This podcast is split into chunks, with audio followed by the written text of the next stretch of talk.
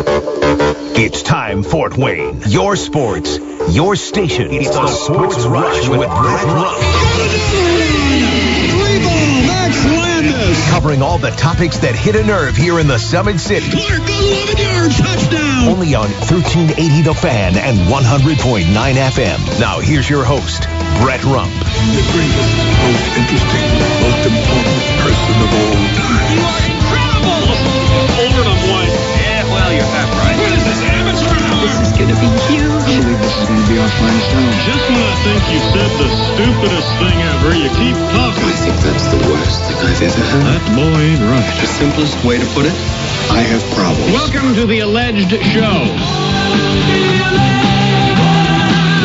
Is that Boston? Are we starting off with Boston? Oh my gosh, this show's going to be a rocker. Record it. Hey, I'm Glenn Marini. I'm sitting in for Brett Rump today here on the Sports Rush. Brett is off with the Mastodons as they take on Wright State tomorrow in the great state of Ohio, in Dayton, Ohio. Obviously, the regular season coming to a close very shortly for the Mastodons. What we're going to talk about today with Adam Lundy here, running the ones and twos. A lot to get to because well, we're in the thick of things when it comes to the basketball season. Plus, we've got a lot going on with the Colts. What are they going to do here in the offseason? They got some cash to spend. We'll talk about how they're going to do that. It is NFL Combine Week. We're going to get into football talk pretty soon. We're also going to talk to Mike Nutter of the TinCaps of the Caps Open season number 15 coming up in April, as well as Komets head coach Jesse Kallechy. Jesse Kallechy and the Komets coming off a really nice weekend, two road wins as they grind out to the uh, final month and a half of the ECHL regular season as they look to make a playoff push starting this weekend when they travel to face the Toledo Walleye on Friday night. But it is NFL Combine Week. And that's what we're going to be talking about to start things off. My man Harrison Mevis, if you remember, the Warsaw High School grad. He is one of the few kickers. There's six kickers and punters that have been invited to the NFL Combine, and one of them is from the 260. That is Harrison Mevis, and he is going to be joining us in the very near future because he is going to be the next guy to go from the 260 to the NFL. We saw Drew Tranquill win a Super Bowl. We saw Ben Skowronek win a Super Bowl. We saw Jessie Bates make it to the Super Bowl, get an interception in the end zone in the Super Bowl. So that's three guys in the last three years, as we like to say on WANE TV, to go from the highlight zone to the highest level of football. And Harrison Mevis looks like the next guy from our area to go to the NFL. Do we have Harrison on the line? All right, Harrison Mevis, the thicker kicker from Mizzou. He joins us now. And Harrison, how are you doing, man, heading up to this NFL Combine? I'm doing really well. Thanks for having me. Hey, I've always wanted to ask you this. Uh, the the, mont- the the nickname, the thicker kicker. How much did you embrace that? What was your first thought when that became the label, the nickname for Harrison Mevis? Yeah, no, I I, I truly embraced it my freshman year. Um, the punter at Missouri, Grant McKinniss, who was there, he graduated, but he he came up with the nickname, and um, it kind of just it, it sparked into something really big, and the fan base took over. So you know, it, it I, I love it, and I try to embrace it as much as I can. It's awesome. I mean, you're you're five eleven. I think it said two forty three. That's not that's not that thick, right? I, like I'm a 44 year old father of two. Like to me, that that's that's not that thick. No, I mean I have a big body frame naturally. Um, just a bigger guy, big, broad shoulders, you know. So um, it, it kind of matches. But I mean, I'm still. I, I would like to say I'm still pretty athletic, and uh, yeah. So. you were a heck of a goalie playing soccer back in the day at Warsaw High School, if I recall. Yeah, I I considered playing soccer in college. I, it's my sport that I grew up with. So uh, yeah, I, I absolutely love soccer. Okay, so let's talk about the NFL Combine coming up. What does the Combine entail for a kicker? I think we see all the the 40 yard dashes and the bench press. Are you going to be doing any of that, or how does that work out for a kicker when you go to the NFL Combine? Because you're in one of the later groups, right? Thursday, Friday, Saturday groups at the Combine.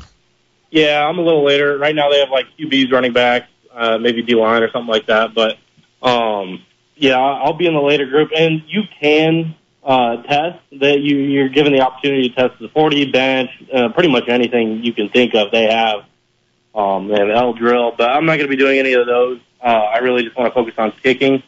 Um, and really, it's interviews all week. and uh, just just the two day kicking portion. So that's that's all I have down in the combine. If you were to do the bench press, how many how many times could you rep 225? I'm betting more than any of the other kickers there. Uh, possibly. I mean, I, I've honestly not maxed in a while. I, I, I do. Me neither. I, I'm a very strong guy, though. I will say that. I will say that. Now, the first time you met Bart Curtis, he did not think you were the kicker, correct, at Warsaw High School? No, well, he, I, at first glance, I don't think he did. No.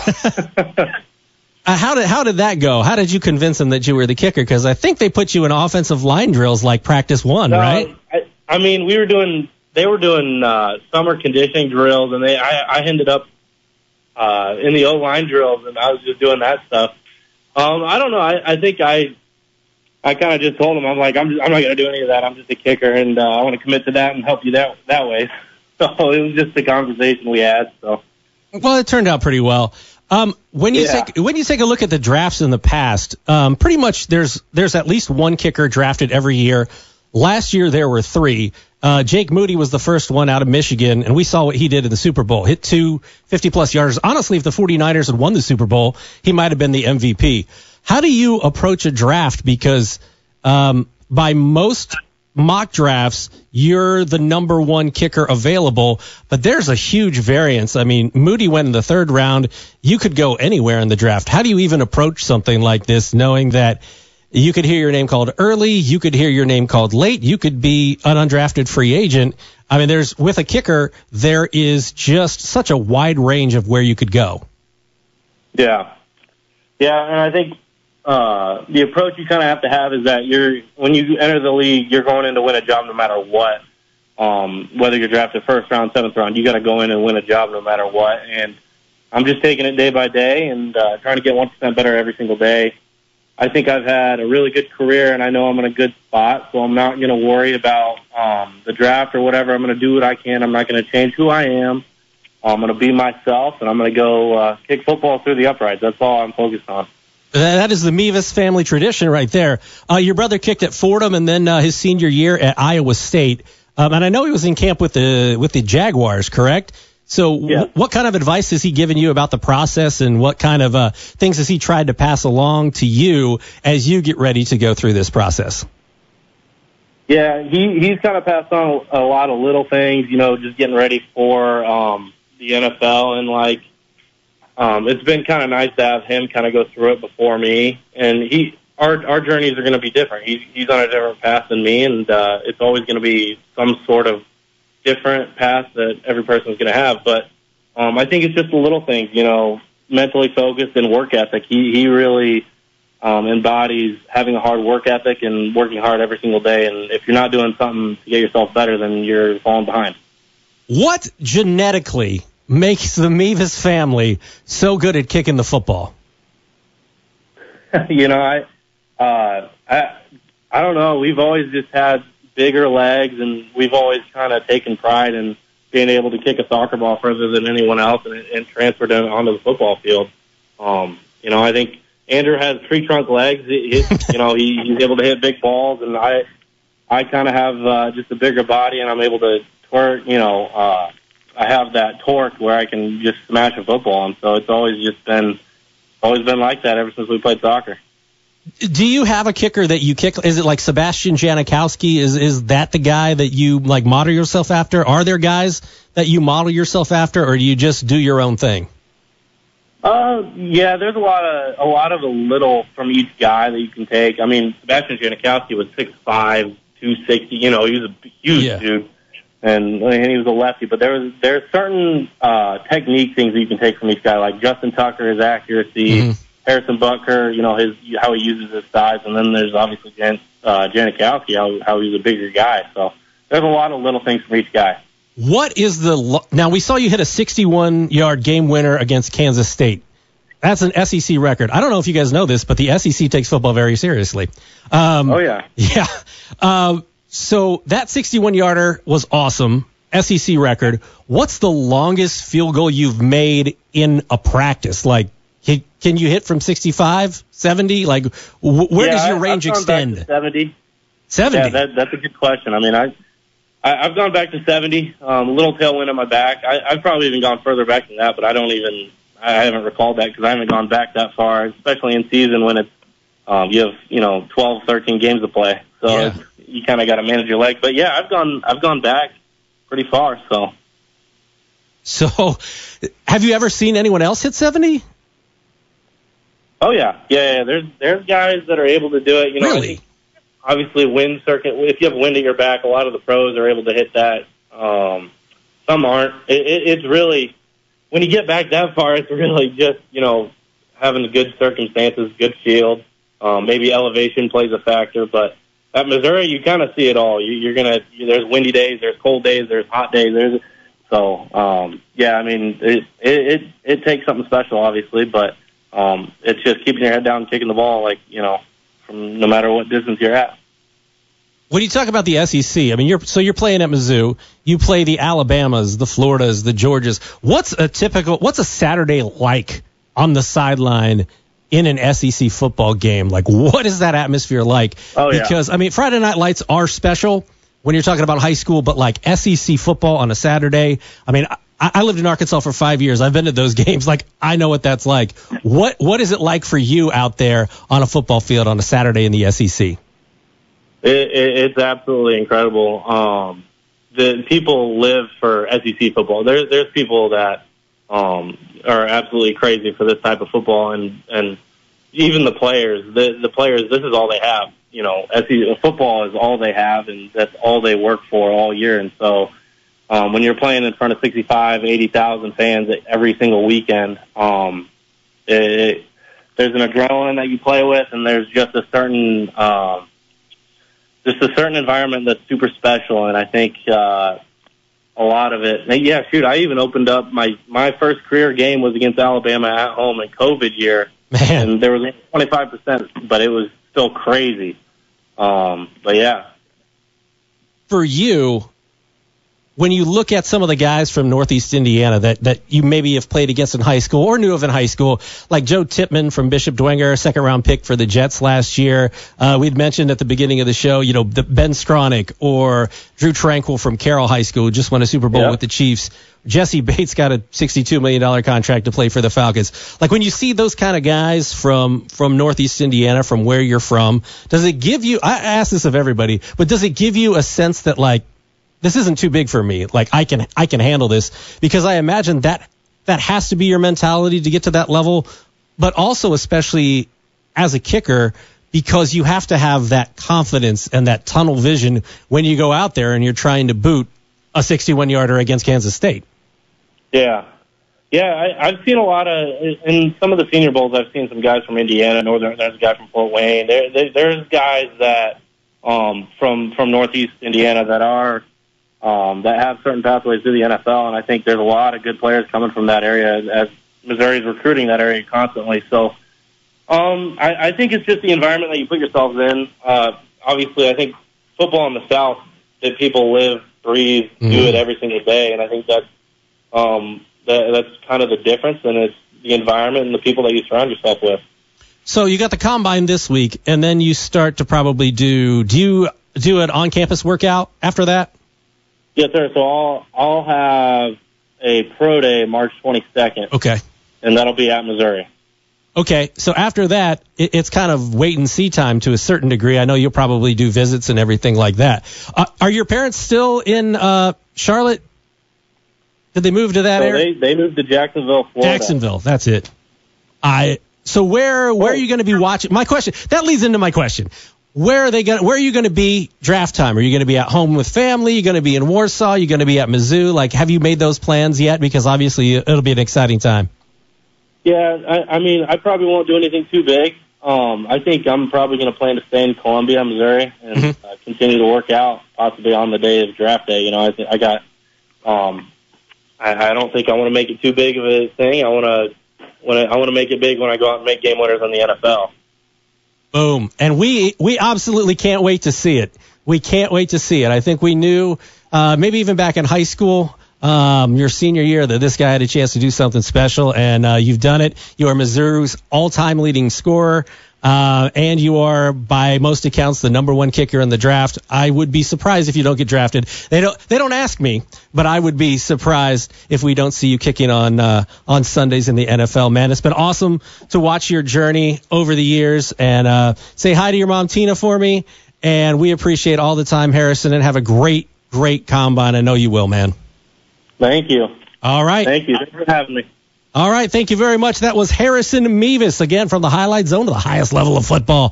Trust me, that dude can kick a football. 61 yards against Kansas State for a walk-off win.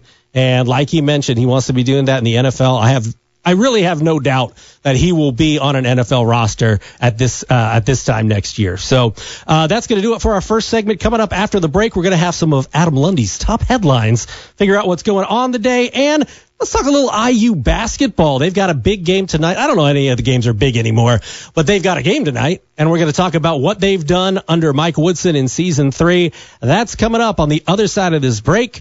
Uh, I'm Glenn Marini, and you're listening to the Sports Rush on 1380. Hey, welcome back to the Sports Rush. I'm Glenn Marini. Adam Lundy's going to give us some updates soon. But Adam, uh, I want to I want to stoke the fires on Yeah. the text line. Uh, our number to text in four six eight six two. We've already gotten a couple texts from my my man John Feltz, who is certainly celebrating. He's a Bishop Luers guy. The Bishop Luers State Championship in 2A, and also a text that says, what what does it say, Adam? Yeah, they texted in, uh, who this guy, dog? Uh, he sounds like a guy who would wear a wig. I sound like a guy who would wear a wig. I, I like that. This baby, this is all real. I can I can confirm, no It- wig. No wig. It, it's getting a little thinner in the front, but again, that happened. That's that, that's my one vanity. I think is, and I think most. Uh, it's like, you know, Anchorman. No touching the hair. No. No touching the hair. No. Yeah. No. It, it's real, baby. If It's it- real. If it was if it was fake, it would be a little thicker. uh, I hope. But uh, yeah, I'm aging quickly. What can you say? uh, I've got now. I got a teenage girl, so. It's, it, uh, Oh. it's aging quickly. Yeah. I'll, I'll just say that. uh, tell us what the top headlines are today. All Adam. right, let's get right into it. It's today's top headlines. All right. Well, Parkview Field, the home of the Fort Wayne TinCaps, will host six high school baseball games featuring 12 local teams this May as part of the annual Parkview Sports Medicine Baseball Classic. Yes, it's back. Matchups will feature rival teams from around Northeast Indiana featuring New Haven, Woodland, Northrop, Northside, Wayne, Southside, Snider, Blackhawk Christian, Columbia City, Leo, Carroll, and Homestead are all slated to participate. Looking forward to that. Joe Dumars, the NBA's executive vice president and head of basketball operations, who was a pillar of the defensively elite Bad Boys Detroit Pistons of the 80s, said the league's competition committee has officially begun reviewing whether the game has tilted too far towards offense and whether changes need to be implemented to achieve better balance. Quote, it is a topic that we're monitoring, Dumars told media earlier this month. Quote, we're diving in right now to make sure that we're on the right side of this. And checking out some spring training MLB, baseball phenom Shohei Ohtani is currently making his debut for the Los Angeles Dodgers in a spring training game right now. It's his first game in a Dodgers uniform since leaving the Angels. Playing at the designated hitter position, he's 0 for 2 right now. In his first appearance, he stuck, struck out in three pitches in his first at bat against White Sox pitcher Garrett Crochet. And those are your top stories for the first hour, Mr. Seven, Glenn. Seven hundred million dollars does not get you what it used to.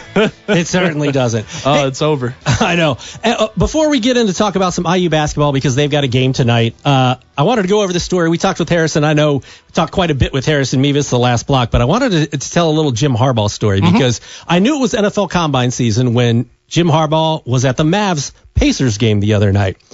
And Jim Harbaugh is obviously quite quite a character. So in the summer of 2000, I was an intern down in Indianapolis at WISH TV, uh, and of course the month of May, you're always out at the track. Uh, so for the Indy 500, Jim Harbaugh still a player towards the end of his career, but was still a player. He was a partial owner of Panther Racing. So my job as an intern, I got a clipboard and a T-shirt and everything.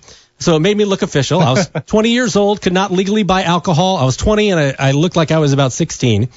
But I would go to the different paddocks um, to line up the live shots for the morning show.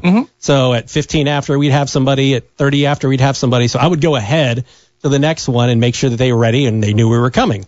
So we were going to interview Jim Harbaugh at the Panther Racing booth, and I walk up to him and I'm like, uh, "Mr. Harbaugh, uh, we're going to be here in like five minutes," and he's like, "Oh."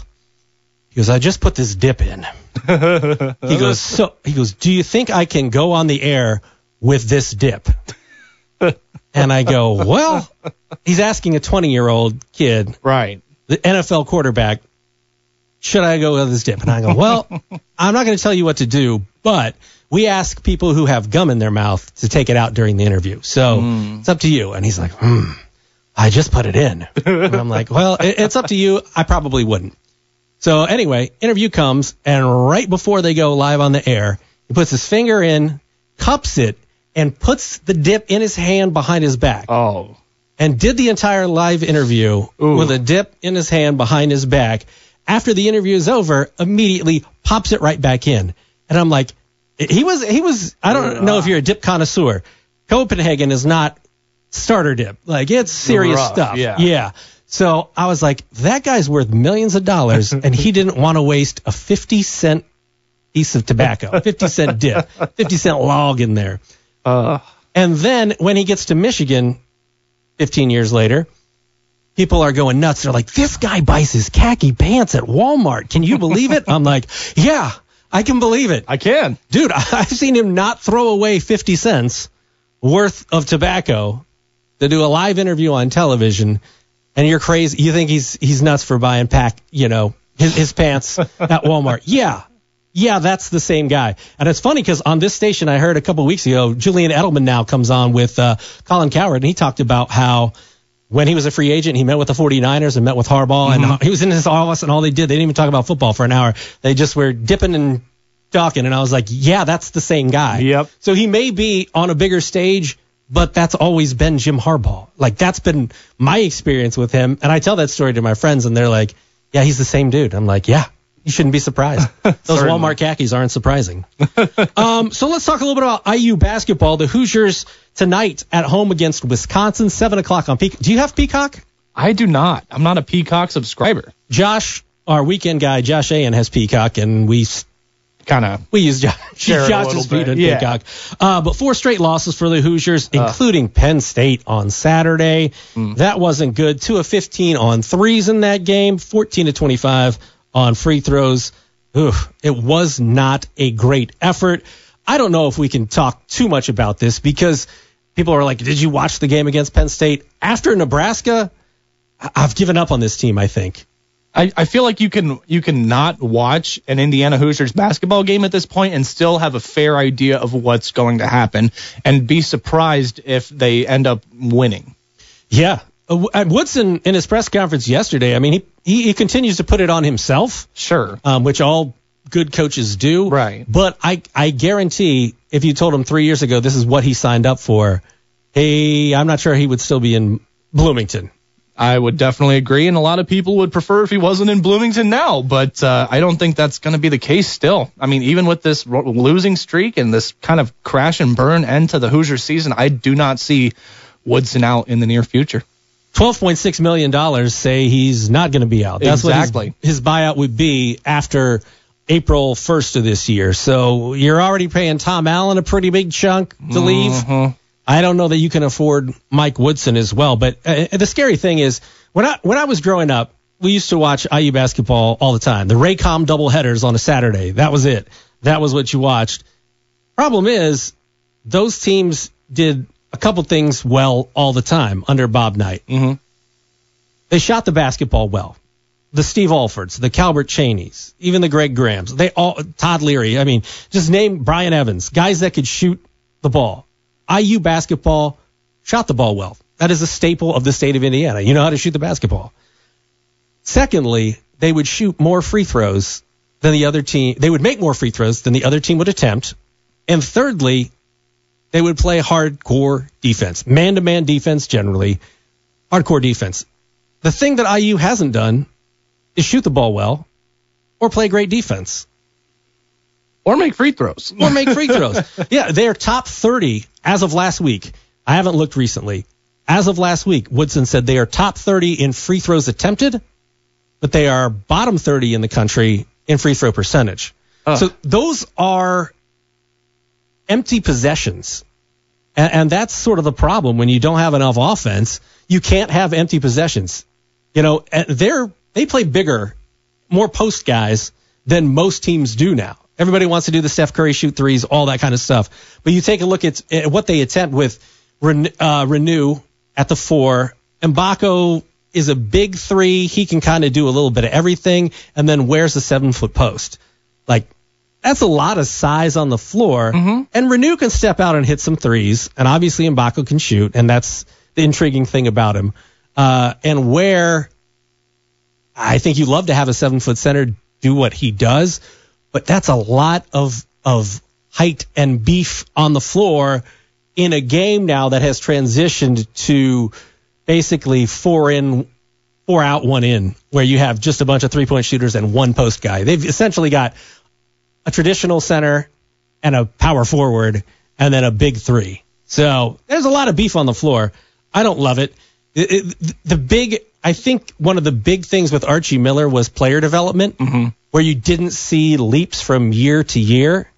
Uh, and I think you're kind of seeing the same thing with Mike Woodson. Like Trey Galloway's shooting percentage has continually gone down. Here's a guy that shot 75% free throw wise as a freshman. He's he's regressed every single year. He's now shooting 54% from the free throw line. That's your starting guard. That's your starting two. And I know Xavier Johnson would have helped. Obviously, he would have helped. And Woodson said yesterday that he got on the floor on Sunday, no contact, um, but there, and they've obviously only won one game since he went out, but they've got a lot of work to do. And he said, hey, we got to run the tables, and we probably have to win the Big Ten tournament. I mean, at this point, you have to win the Big Ten tournament. I guess running the tables wouldn't really matter in the regular season. Um, Yeah. They're not going to get an at-large bid. No, they're not. But uh, it, you need to win those games to get the momentum into the Big Ten tournament. Is is really I think what he was trying to say. And uh, I can't imagine Mike Woodson not getting one more year just based on the money that's left on his contract. But this could be like Archie Miller Part Two, where it's four and done. And you, you talk to any coach that takes over a college program, you have to see the progress. Year three is the key year. First year is a wash. Sometimes you get lucky, have a little beginner's luck, and you do well. Second year, generally not very good, but there's light at the end of the tunnel. Third year, the switch needs to flip, and it has flipped, not in a positive way. He probably gets another year, but we'll see. We'll see how pockets, how deep the pockets are. All right. Text us on our fan line 46862. We're going to be back after the break talking some tin caps baseball. It felt like baseball weather yesterday. Why not Sure talk did. with Mike Nutter, president of the TinCaps? That's coming up after the break right here on 1380 with the Sports Rush. I Had a little trouble with my headphones. My head is too big, I think, for these headphones. That is the problem. Uh, that's what 22 years in the television industry will get you. Uh, trust me, it's not as big as some of the people I've worked with. Uh, let's talk a little bit about baseball. Mike Nutter knows a little bit about the game. He joins us now. He is the man behind the TinCaps. And Mike, yesterday felt like felt like baseball weather. The season is almost here. Talk a little bit about what you've got going on heading into year 15 at Parkview Field this season. Thanks a lot for having me on, my friend. Yeah, we're excited. If we could get anything like this uh, the first week of April, we'd be really happy. And so who knows what it'll be like then. Last year we were incredibly lucky and fortunate. The weather was great. We are starting to get towards it. Um, you know, yesterday was also cool because we were watching highlights of the Padres and Merrill and Salas and Pauley and Marsee and Martorella have been playing up there and getting hits and contributing. I read an article today that the guy expected uh, Jackson Merrill to be the starting outfielder on opening day, and so there's a lot of stuff. Guys move quickly these days. But here at Parkview Field, we are inching towards season number 15 downtown. We're excited. The venue looks awesome with the brand new field surface. They actually mowed the grass today, which is unheard of in February in Fort Wayne, Indiana. But Keith and the crew are excited. Uh, we replaced all the front steps for the people coming walking in. We're just about to wrap up a project redoing the treetops up in the outfield area. And so a lot of excitement, a lot of new promotions that have people excited. So really, hopefully more of the same this summer. Well, you mentioned a lot of new things. One of the, the new things will be Mike Daly as the manager. I know you were good friends personally uh, with Johnny Matthews, um, so uh, we like to see uh, guys continue to succeed and work their way up the ladder. But uh, what what kind of conversations have you had with Mike Daly? He's kind of a guy that comes with a, a front office background um, and is now kind of getting out on the field as a, as the new manager of the TinCaps. Yeah, no doubt. You know, so the week before it became official, he flew up to see us and he sat in on a staff meeting that had nothing to do with the on-field product and a lot of other things. And he was so great and genuine and picked my brain about a lot of stuff of what we're looking for. And he's talked to Keith Winter on many occasions. We know Mike from coming to town the last couple of years. But you're exactly right, Glenn. Like it's totally different from the standpoint of he got as high as the assistant general manager for the Texas Rangers in the big leagues as recently as a few years ago. And so to go into the dugout now is unique. The Padres do a lot of things uniquely. And mm-hmm. so he's excited about it. He asked that it be in Fort Wayne. We're excited to have him. Johnny is and was our buddy. We're happy we'll be able to see John Matthews as he comes in as the roving hitting coordinator, running the hitting for the minor leagues for all the Padres. It wouldn't surprise me if he's back in the future as our manager again sometime. He loved it. We loved it. Uh, Mike is genuinely excited. Literally called me this afternoon. I can hear the crack of the bat in the background. And he said, Hey, just checking in. You guys need anything from me? You need anything from us? We're one day closer to getting out there. And so this time of the year, it's always so fun because there's so much optimism and, you know, you sit here and fans are asking great questions. You know, who will we get on the team? And you know, we don't have any control over that, but we would hope that we get, you know, their high draft picks from last year's team and things like that. And I joked with some people, well, if Mike Daly's coming in and he's still keeping his title as the assistant farm director, mm-hmm. as far as I know, and the number two person in the minor leagues, I said, well, let's load up this team to make sure one of the guys leading the minor league department has a good winning record. And so we'll see about all that, but it was certainly great to get him into town. It was great for the team to get back in the playoffs last year for the first time in a long time. And Matthews deserves so much credit because we went through so many players and they all earned their promotions and a lot are knocking on the big league doors. But to get there and almost win the first round and get to the finals like we did was really impressive out of Johnny. You were talking about loading up teams. if you talk about loading up teams, I think of the TinCaps team in 2009 when you guys opened the ballpark. Now that you are reflecting on uh, the 15 year run that you guys have had downtown, I mean, there's been over a billion dollar investment in downtown Fort Wayne since Parkview Field was opened. How do you reflect on the 2009 season and also just what you guys have been able to accomplish and be a part of in the broader scheme of things here in Fort Wayne? A great question, Glenn. You know, the 09, uh, there's just such nostalgia with it. And I do think because of how successful that we were on the field, again, we don't take credit for it. We kind of love it when we're playing well, but we don't have a lot to do with that. But we won 101 games between the regular season and the playoffs. That'll probably never be done by a team again. I don't believe it's ever been exceeded and we had the record number of people on a low A minor league team to reach the big leagues and things like that.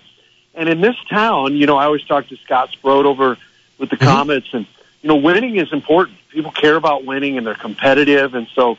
Uh, yeah, a lot of people come out here for the entertainment, but some come out here for that on-field product and win or lose, and they're letting me hear it if we're not winning. and so, I think that year, in some broader sense, set us up for people thinking like, "Oh, this is cool." Because we remember a lot of people were against the ballpark, many more people were against the name, and we understood all that. But you know, when we were so good out of the shoot, out of the gate, I think it really helped us. And then the broader sense, you know, I'm an old Midwest guy from uh, Northwest Ohio, but my dad was in sales. We lived all over the country, and uh, Midwest is home, and I love it. And you know, Graham Richard before, and and, and Tom Henry now and so many of the people on both political parties and in the in the private sector with businesses that stood up and said, "No, we need to do this so that our downtown gets revitalized and doesn't become another Midwest city where it just kind of we're talking about what we used to be type of thing." And so the people had the vision.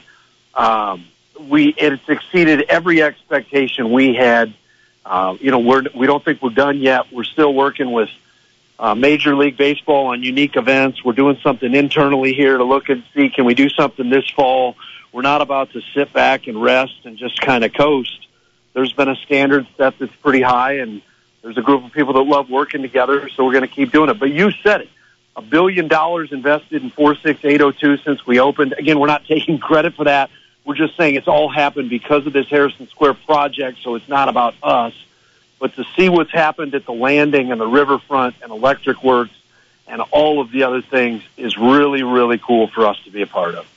I asked Mike Limmer this when I was on with uh, Caleb and Justin a few months ago.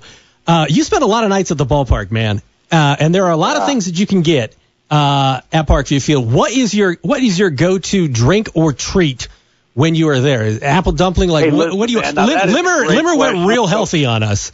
Um, yeah, so I'm going to go really healthy on you. I think back when we were playing 70 games, my high point for a 70 game home season, I believe I had 64 or 66 waffle cones.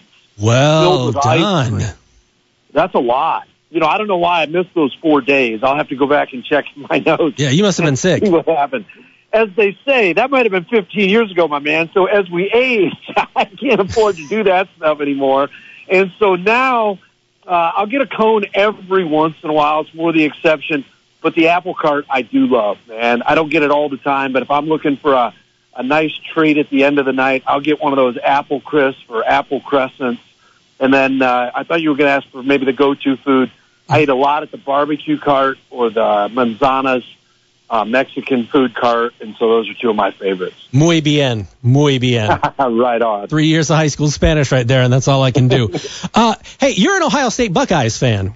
Big time. So Chris Holtmann, did that surprise you mid-season? You don't see a lot of colleges did. mid-season it did do it. surprise me mid-season. Exactly Yeah. what you said. You just don't see it that much. And reading some of the tea leaves, it seems like uh, they wanted to be first in line talking to some people. Hmm. I think there's a lot of names out there. Dylan Sin and I, I'm always tweeting him names that I hear and say, would we be good with this May guy? Would the Buckeyes be good with this guy? You know, the Miller over there and, and those kinds of things. And so, you know, I think it surprised a lot of people. And then Diebler, who's been there a long time as an assistant, his brother was a great shooter there. Johnny Diebler, yeah. teams with Craft and Tom, you know, our buddy Deshaun and stuff. You know, they've won two of the, the two games they've won. They probably shouldn't have. You know, uh, and and so it's neat. Does he get a chance? You know, who knows? But hopefully he does because uh, it seems like the young guys love him. Very surprising. Yeah, but I guess in this new age of NIL, I- again, Chris seems like the nicest guy. I Oh, have yeah. buddies that knew him and roomed with him at Taylor. I've seen all the stories about when he came up here and joined the Snider football coaching Yeah. staff and stuff like that. A friend of mine that I play basketball with every Sunday told me he went on a missions trip with him, you know, to like Haiti or the Dominican and Mhm. that kind of stuff way back, like in those Snider days. And so seems like the nicest guy, totally unfortunate. Hopefully he gets another chance, but obviously the and you don't make light of it. and I don't talk about other people's money, but the thirteen million dollar parting gift they gave him probably goes a long way. Well, that, that's what you guys pay Limmer and all those guys, isn't it? That's Oh, what he yeah. gets if he That's why we can't fire him because Absolutely. That's why, that, that's why your whole staff has been there. together for as long as you have. Uh, the deep pockets. No, I, I actually did get a chance to go over and uh, sit down in the office with Holtmann and do an interview on that Snider angle. Uh, I saw it. I thought it was so great. Before you did it, I didn't know it. I really, I had no idea. Even thought, a Buckeyes fan like you? Yeah, hey man, I I guess I got to focus. We're a football school over there, so Fair kidding. enough. Everybody that's ever met him just talks about what a great human being it is, and that, I mean, as cliche as it is, that's the stuff that matters. I mean, it sounds like anybody's ever talked, and he spends time with kids and charities and families and that stuff. Uh, regrettably, it didn't go that way. But the one thing that does bear men- my- mentioning is with his ethics. Guys weren't getting in trouble and thrown off the team and arrested and those kinds of things. It's tough. There's a new athletic director, and he's going to come in and start throwing some money around. And And get his guys too. So yeah, true. Yeah, but no, I, when we sat down afterward, he, he was a little at the beginning. He, I didn't know what to expect, and then I threw some Russ Isaacs and Snider and There you question. He goes, "Oh, we're not talking about basketball. We're just talking about this." Smiled, and then he was. Uh, we went down to practice, and he said, uh, "I was like, we get what 15 minutes, the first three periods or whatever, to shoot." And he goes, "Ah, stay how long, stay however long you want." And I Oh, was very like, cool. oh, Yep. Oh, okay. I did not expect that. Like this is a big time Yeah. program, and their There's facilities a lot were of guys in amazing. town that were at Taylor with him, and room, and a couple guys that roomed with him that are Beasley, friends. yeah. Yeah, they just talk about. I mean, everything you see is just so nice and genuine. Yeah, well, he is a good dude, and uh, so is Mike Nutter uh, of the TinCaps. And Mike, hey, we appreciate the time. I mean, April 5th at Great Lakes is when you start the season. Home opener Tuesday, April 9th at Lake County, 6:35 p.m. If you're putting it into your phone or your calendar as we speak, Mike, we appreciate the time and wish you all the best. Season number 15 at Parkview Field coming up. Mike, thank Thanks you. so much, my friend. Have a great one. All right, you too. All right, that was Mike Nutter of the TinCaps. We're going to be talking um, quite a bit coming up. We still got a whole another hour plus of this. How about This- it? Oh my gosh, this time goes by so fast. I told Uh, you. Yeah, Jesse Kallechy coming up later in the show. We're going to talk Komets hockey, and we're going to talk a little bit about college hoops as well as we've already touched on the Hoosiers who play tonight. We've got all that coming up right here on the Sports Rush.